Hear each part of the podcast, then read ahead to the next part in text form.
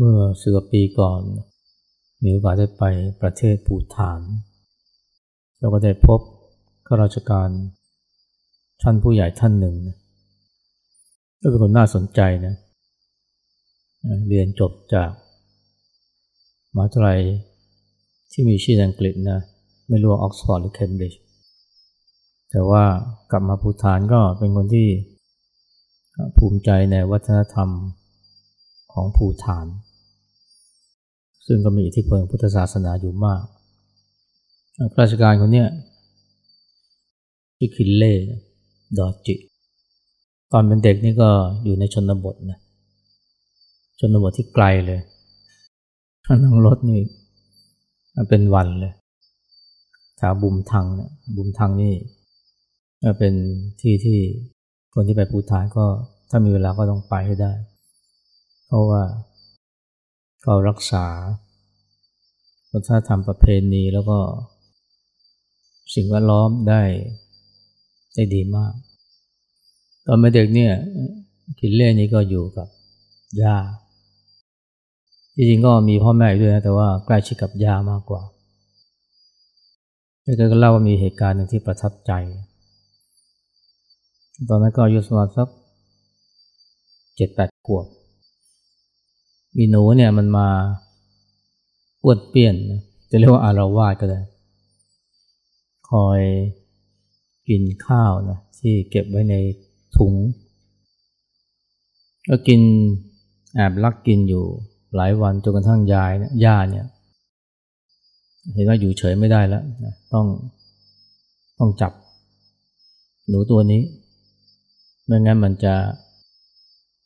เรียกว่ามีครอบครัว จะกลายเป็นเรื่องใหญ่ กับดักหนูที่ย่าทำนี่ก็ง่ายๆนะเอาก้อนข้าวมาวางไว้บนกระดาน ไม้กระดานเล็กๆ แล้วเหนือก้อนข้าวนี่ก็เป็นหม้อดินเก่าๆ ที่ค้ำยันด้วยการไม้ บางๆนะสูงประมาณสักหกนิ้ว นึกภาพนะมีการไม้นี่ค้ำหม้อดิน เหนือก้อนข้าว ล่อให้ก้อนข้าวนี่ล่อให้หนูเข้ามา แล้วเวลามันคาบก้อนข้าวไปเนี่ยเกิดมันไปชนกับการไม้เนี่ยหม้อดินก็จะตกลงมา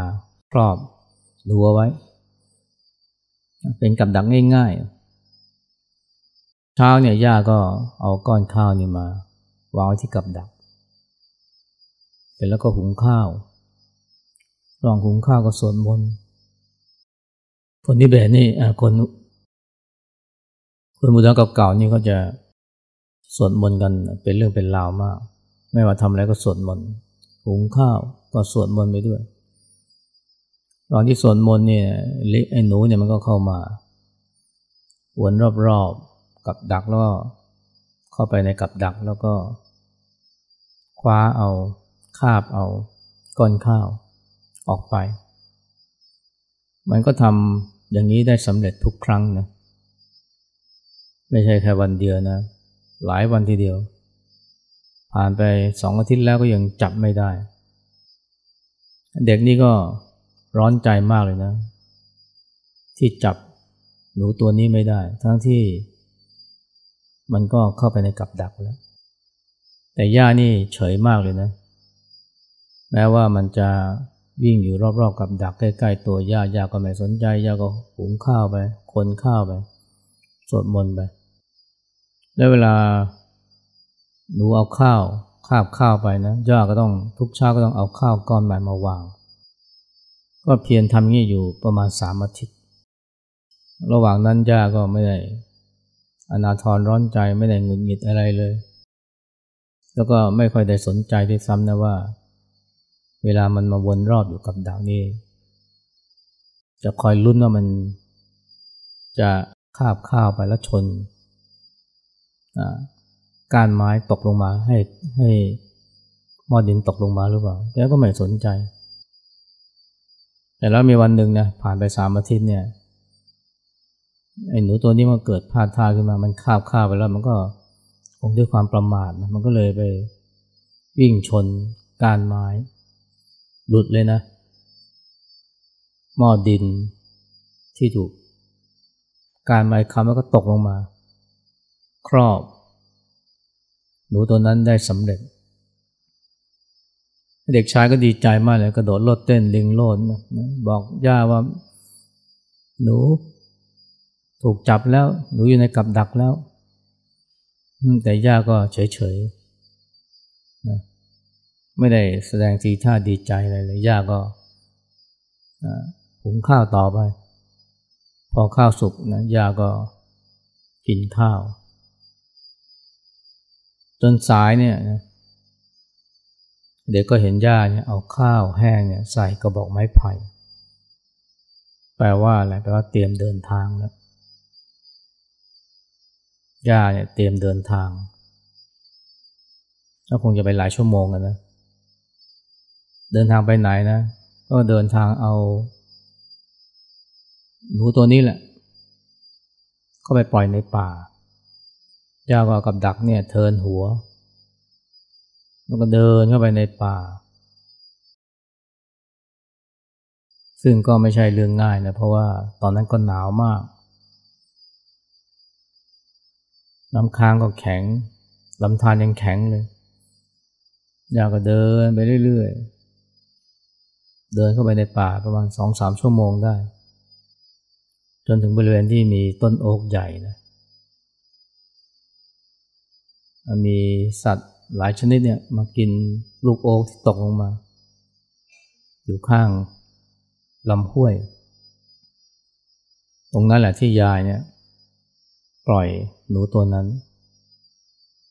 แล้วก็เดินอีกสองชั่วโมงสามชั่วโมงเนี่ยกลับถึงบ้าน เรียกว่าทั้งวัน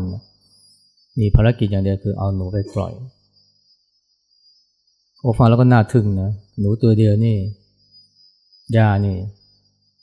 ถึงก็ยอมนะ พามันไปปล่อยแล้วไปปล่อยในที่ที่เหมือนกับสวรรค์เลยนะ ต้นโอ๊กมีลูกโอ๊กเยอะแยะ แสดงถึงนิสัยที่มีเมตตามากทันที่หนูตัวนี้มันก็รบกวน ข้าวที่ยากเก็บมาแต่ก็ไม่ได้มีความโกรธแค้น จับได้ก็ เอาไปปล่อยในที่ที่มันดีกว่า เดินทางไกลไปกลับก็สี่ห้าชั่วโมง แต่ที่น่าสนใจอย่างนึงคือท่าทีของย่านะ เวลา แก้ปัญหาที่เกิดขึ้นจากหนูตัวนี้ คือเวลาหนูมันก่อปัญหาย่าก็เห็นว่ามันต้องจัดการนะย่าก็ไม่ได้แค่ทำใจ ปล่อยให้มันก่อกวน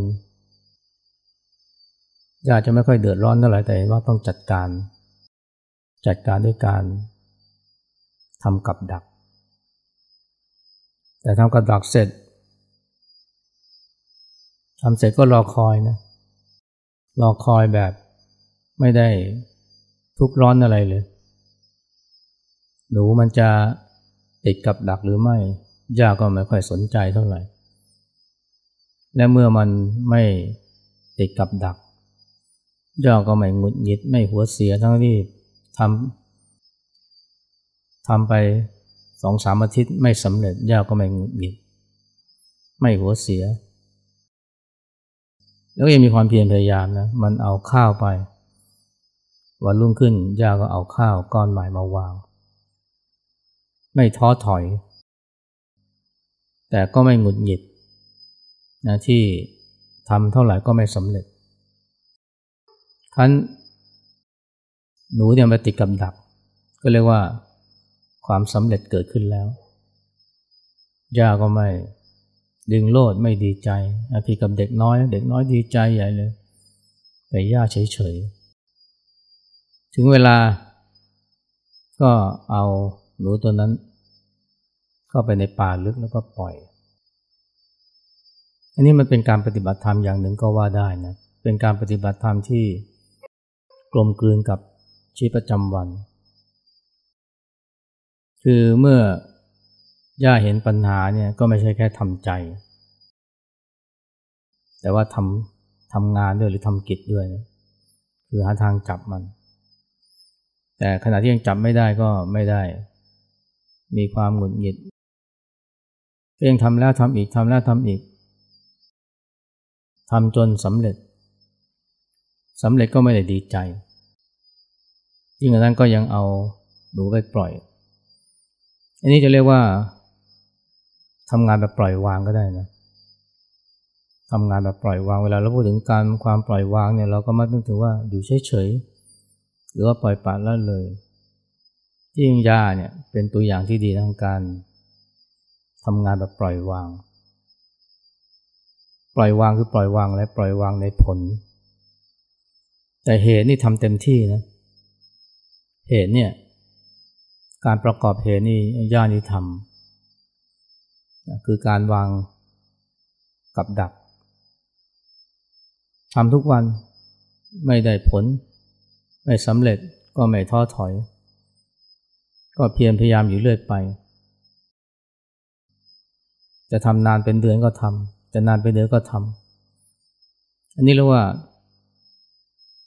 ประกอบเหตุเต็มที่นะแต่ว่าปล่อยวางในผล ซึ่งมันเป็น มันเป็นหลักนะของการทำงานแบบพุทธเลยนะ ท่านก็สอนว่าเนี่ยให้ประกอบเหตุให้เต็มที่ส่วนผลนั้น มันไม่อยู่ในอำนาจของเรา มันไม่อยู่ในการบังคับบัญชาของเราได้ เพราะมันประกอบด้วยเหตุปัจจัยหลายอย่าง เหตุเนี่ยเราพอจะกำกับควบคุมได้ขึ้นอยู่กับความเพียรพยายามของเรา แต่ผลนี่มันไม่อยู่ในอำนาจของเราเลย ราะนั้นเนี่ยสิ่งที่ทำได้คือ แค่รอ รอคอย แต่ไม่ได้รอเปล่าๆนะ เหตุก็ทำอยู่เรื่อยๆ เอาข้าวมาวางไว้ทุกเช้า ทุกเช้า ทุกเช้า ถึงเวลาสำเร็จก็ไม่ได้ดีใจ อันนี้ก็เรียกว่าปล่อยวาง เสร็จแล้วก็เอาหนูไปปล่อย คืนสู่ธรรมชาติ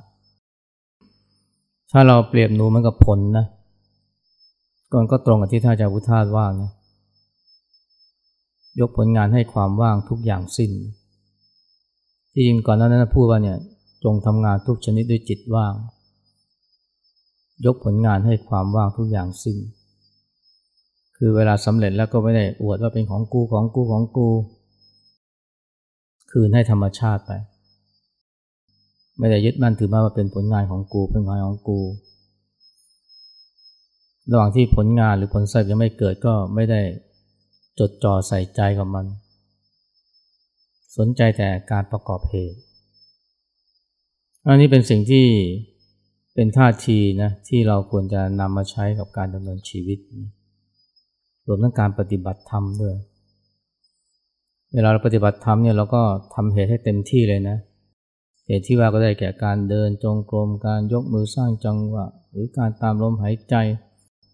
นี่คือการประกอบเหตุทำไปเรื่อย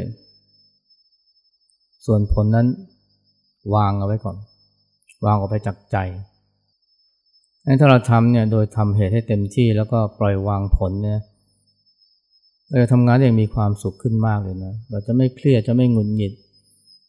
แต่หลายคนเนี่ยเวลา ทำอะไรก็ตามอย่าว่าแต่ปฏิบัติทำเลยทำงานก็เหมือนกันเครียด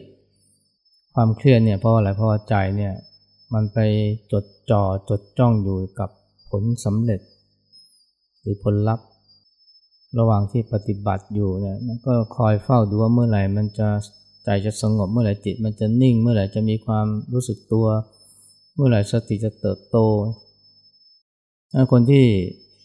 ทำด้วย ความรู้สึกนึกคิดแบบนี้ทำด้วยความเครียดมากเลย และสุดท้ายก็อดไม่ได้ที่จะไปบังคับจิตให้มันเป็นไปอย่างที่ต้องการ บังคับจิตให้นิ่ง หรือว่าไปจ้องมองความคิดเพื่อได้รู้ทันความคิดไวๆเอาจิตไปเพ่งที่เท้าเพื่อจะได้รู้สึกตัวชัดๆ อันนี้ก็มักจะเกิดจากการที่ ไม่รู้จักอดทนรอคอยในผล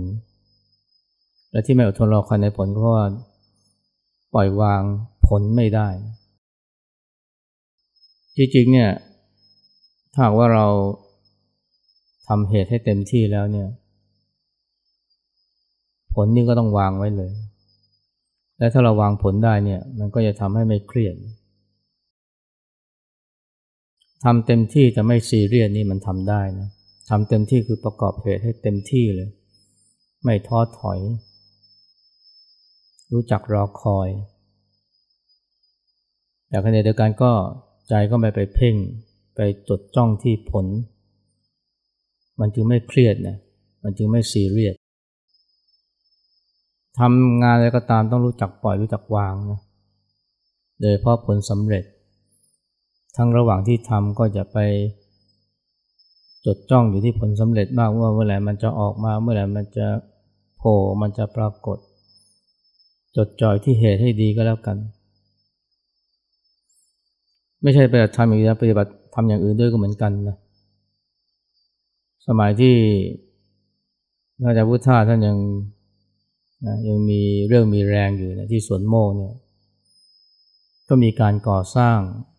อาคาร ใหญ่ ๆ อยู่หลายอาคาร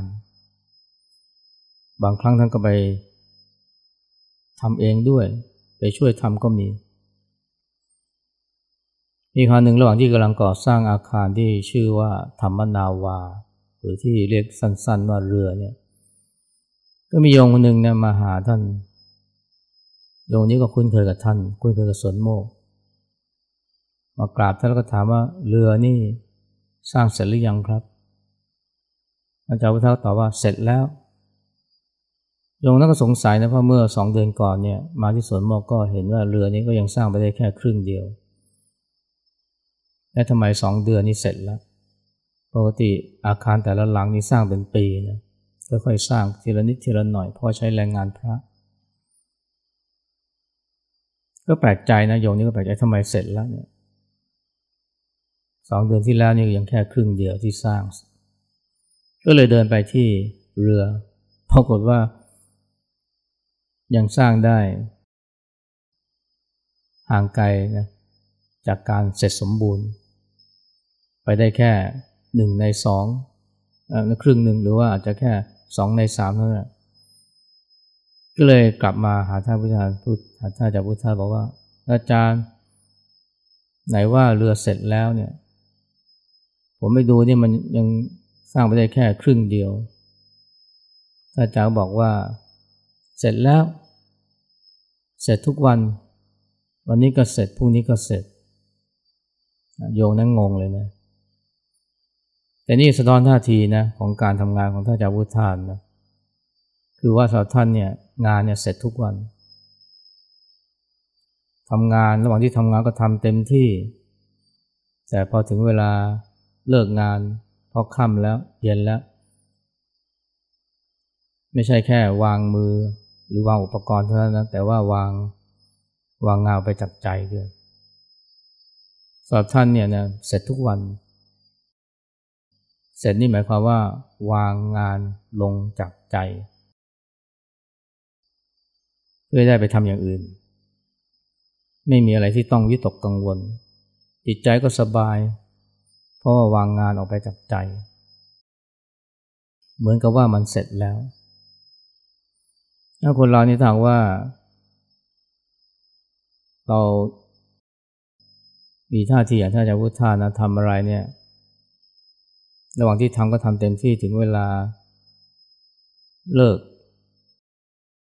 ถึงเวลาเลิกงานก็ ก็ไม่ใช่แค่วางเครื่องไม้เครื่องมือวางอุปกรณ์ปิดคอมพิวเตอร์ แต่ว่าวางงานออกไปจากใจด้วย มันก็จะรู้สึก ผ่อนคลายโปร่งเบา ปฏิบัติธรรมก็เหมือนกันนะ เสร็จทุกวัน แล้วก็มีสติ เติบโตขึ้นทุกวันเราต้องมีความมั่นใจนี่ถ้าเราวางรู้จักวางใจแบบนี้นะ การทำงานมันจะไม่เครียด และนอกจากไม่เครียดแล้วเนี่ย จะทำงานได้ดีขึ้นเลยนะ เมื่อสักหกสิบหกสิบปีที่แล้วเนี่ยนะมันมีการสร้างสำนักเซนซึ่งเป็นแห่งแรกในอเมริกานะที่เป็นการสำนักปฏิบัติธรรม เจ้าว่าเนี่ยคือท่านชุนเดียวสุสุกิ ซึ่งเป็นคนญี่ปุ่น คนญี่ปุ่นสมัยก่อนเนี่ยตัวเล็กนะแต่ตอนที่ท่านมาเริ่มก่อสร้างเนี่ยก็อายุหกสิบแล้ว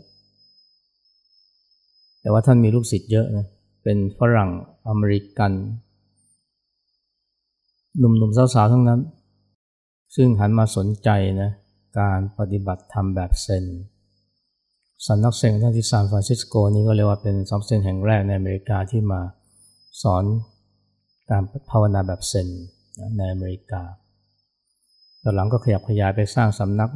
ปฏิบัติธรรมในต่างจังหวัด ก็ต้องสร้างกันเองนะท่านชุนเรียวก็ไปร่วมด้วย ลูกศิษย์ลูกหาก็ไปด้วย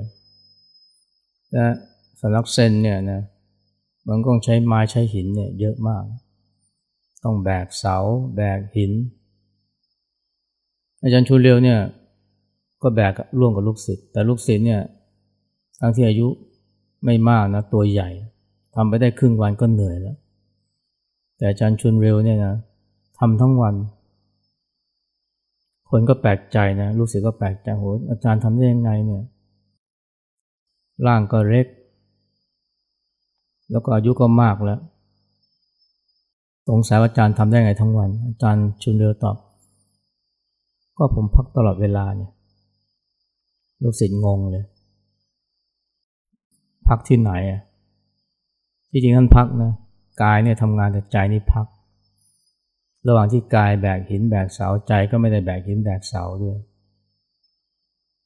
แต่คนส่วนใหญ่เนี่ยเวลาทำงานเนี่ยมันไม่ใช่แค่ว่า ตัวแบกหินแบกเสานะใจก็แบก แบกอะไรนะ แบกความสำเร็จแบกจุดมุ่งหมาย เช่น ระหว่างที่ทำไปก็นึกแต่ว่าเมื่อไหร่จะเสร็จเมื่อไหร่จะเสร็จ อีกกี่วัน อีกกี่ชั่วโมงถึงจะเสร็จ ใจเนี่ยนะนึกถึงเป้าหมาย พอนึกถึงแล้วก็เลยเครียดก็เลยหงุดหงิดแต่อาจารย์ชุนเรือเนี่ยไม่มี ไม่มีการนึกคิดแบบนั้นเลย ใจก็อยู่กับการทำงาน แต่แค่รู้เฉยๆนะว่ากายนี่กำลังแบก มีความเหนื่อย มีความปวด มีความเมื่อย ใจก็ไม่ได้เป็นแบกไปแบก เอาความปวดความเมื่อย เอาไว้ด้วย ให้ความปวดความเมื่อยกับเป็นเรื่องของกายไป ใจไม่ได้ปวดไม่ได้เมื่อยตามไปด้วย แล้วก็ไม่ได้ไปช่วยเอาเป้าหมายความสำเร็จนั้นมาเป็นเครื่องกดทวงหลงทับใจ เรียกว่าใจปล่อยวางนะตัวทำงานนะแต่ใจปล่อยวาง ก็เลยบอกลูกศิษย์ว่าผมพักผ่อนตลอดเวลา แล้วก็บอกว่าทำได้นานกว่าลูกศิษย์ด้วยนะนั้นการทำงานแบบปล่อยวางเนี่ยนะมันมันไม่ใช่เป็นเรื่องที่เพ้อฝันนะ มันเป็นเรื่องที่ทำได้และควรทำด้วยข้อสำคัญคือว่าต้องเข้าใจปล่อยวางนี่ไม่ใช่ปล่อยปละละเลย ปล่อยวางคืออย่างน้อยก็ปล่อยวางผลที่มุ่งหวัง ปล่อยวางความสำเร็จที่อยากได้ หรือปล่อยวาง